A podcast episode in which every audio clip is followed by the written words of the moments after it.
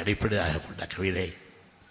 குடிசைதான் ஒரு புறத்தில் கூறிய வேர்வாள் வரிசையாக வைத்திருக்கும் மையத்தை பிடிப்பதற்கும் வெம்பகை முடிப்பதற்கும் வடித்து வைத்த படைக்கலம் போல் பின்னும் வெளிரும் புலியின் முகையிலே இல்லை புதுமை அல்ல.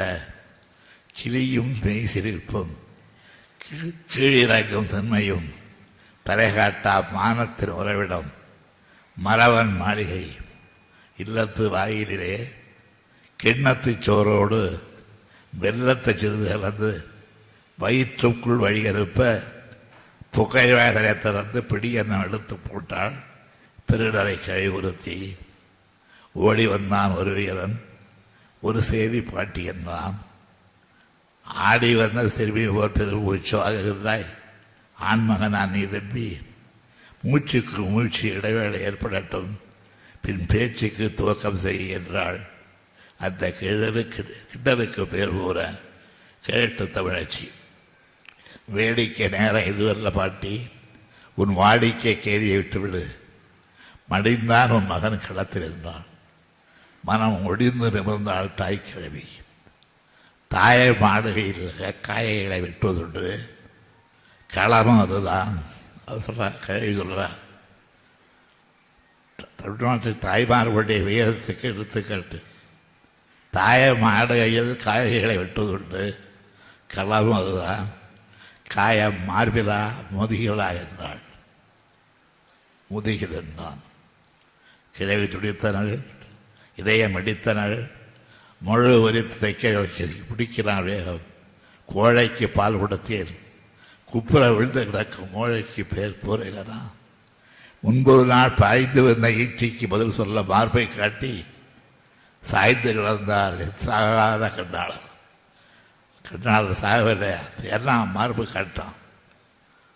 சாய்ந்து கிடந்தார் என் சாகாத கண்ணாளர். அவருக்கு பிறந்தானா? அடடா மானம் எங்கே? குட்டி சுவருக்கு கீழாக விழுந்து விட்டார் இமய வரவிலே வீரம் சிரிக்கும். இங்கு வீடை நிரம்பினே துடிக்கும்.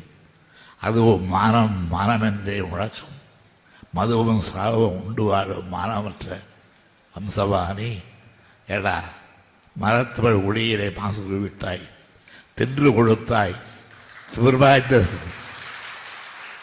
தின்று கொடுத்தாய் திமிர்வாய்ந்த தோள்களை எங்கே திறவெடுக்கவில்லையோ என்று கதறினாள்.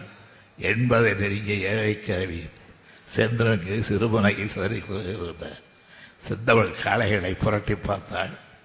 அங்கு அங்கு நந்தமிழ் நாட்டை காக்க ஓடிட்டு ரத்த வெள்ளம். பிடக்குயிரிலே பெருமூச்சாக இருந்தால் மணப்பத்தரில் வந்த மகிழ்ச்சி இல்லை. மகன் பிறந்த போது மகிழ்ச்சிக்கு இல்லை என்று ஏன் அவர் இறந்து கிடந்தான். ஈட்டிக்கு மார்பு காட்டி. அடடா. கருத்தெரிய இருந்த கயவன் அங்கே வாழ் இங்கே அவர் நாக்கு என்று அவர் நாக்கே இருப்பதற்கு என்றால் தமிழ் தாய் புறநானூற்று தாய் ஏது சொல்கிறேன் என்றால் இங்கே தாய்மார்கள் வந்திருக்கிறீர்கள். இன இனமான உணர்ச்சி பெற்றவர்களாக வழங்க அவர்களை வளர்த்து ஆளாக்குங்கள் என்று உங்களுக்கு கற்றுக்கொடுக்காகத்தான் இறந்தாலும் புகழ் சாகாது. இறந்தாலும் பெயர் மாறாது என்ற அந்த உணர்வோடு நான் நம்முடைய வீட்டு